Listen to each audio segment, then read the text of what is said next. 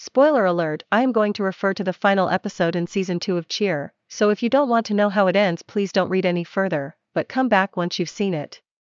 So I was watching Cheer last night with my 16 year old daughter. Truth be told, she is not my alibi for watching the show. I love it. It's got everything heart, teamwork, underdog stories, personal redemption, highs and lows of life, and perseverance towards a goal.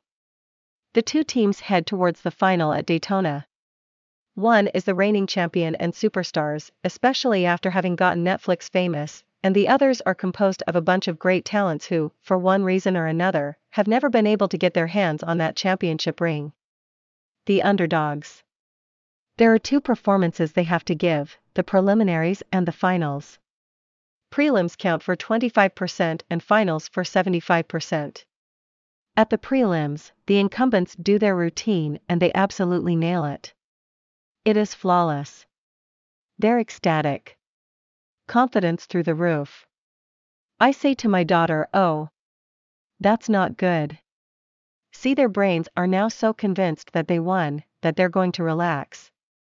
They might have performance anxiety, but they won't have that pinch of motivated tension they need to win, because their brains believe they've already have the incumbents are actually now poised to lose. The underdogs do their routine, and confirming why they're underdogs, they end up making two relatively important mistakes. They walk off the stage, convinced the competition is over.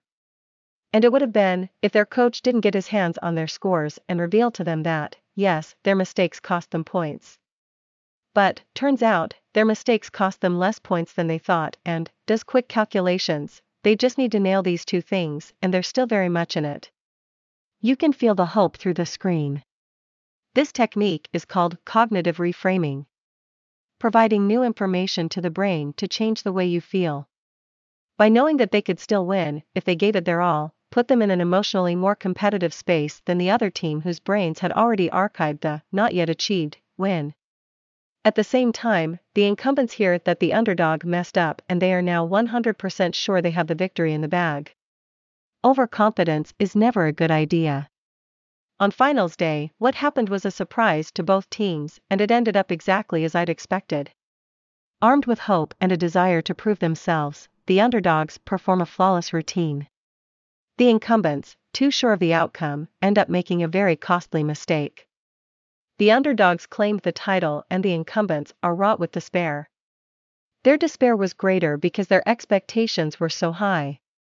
The gap in between the truth in their minds and the reality provided an enormous fall and hard landing to the truth.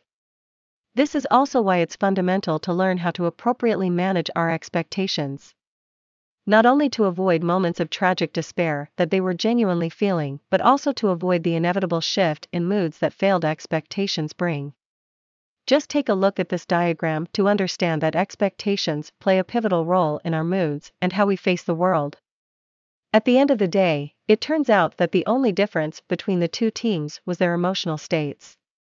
Whether we're aware of it or not, the mood we're in 100% affects our thinking, our body, and how they both perform.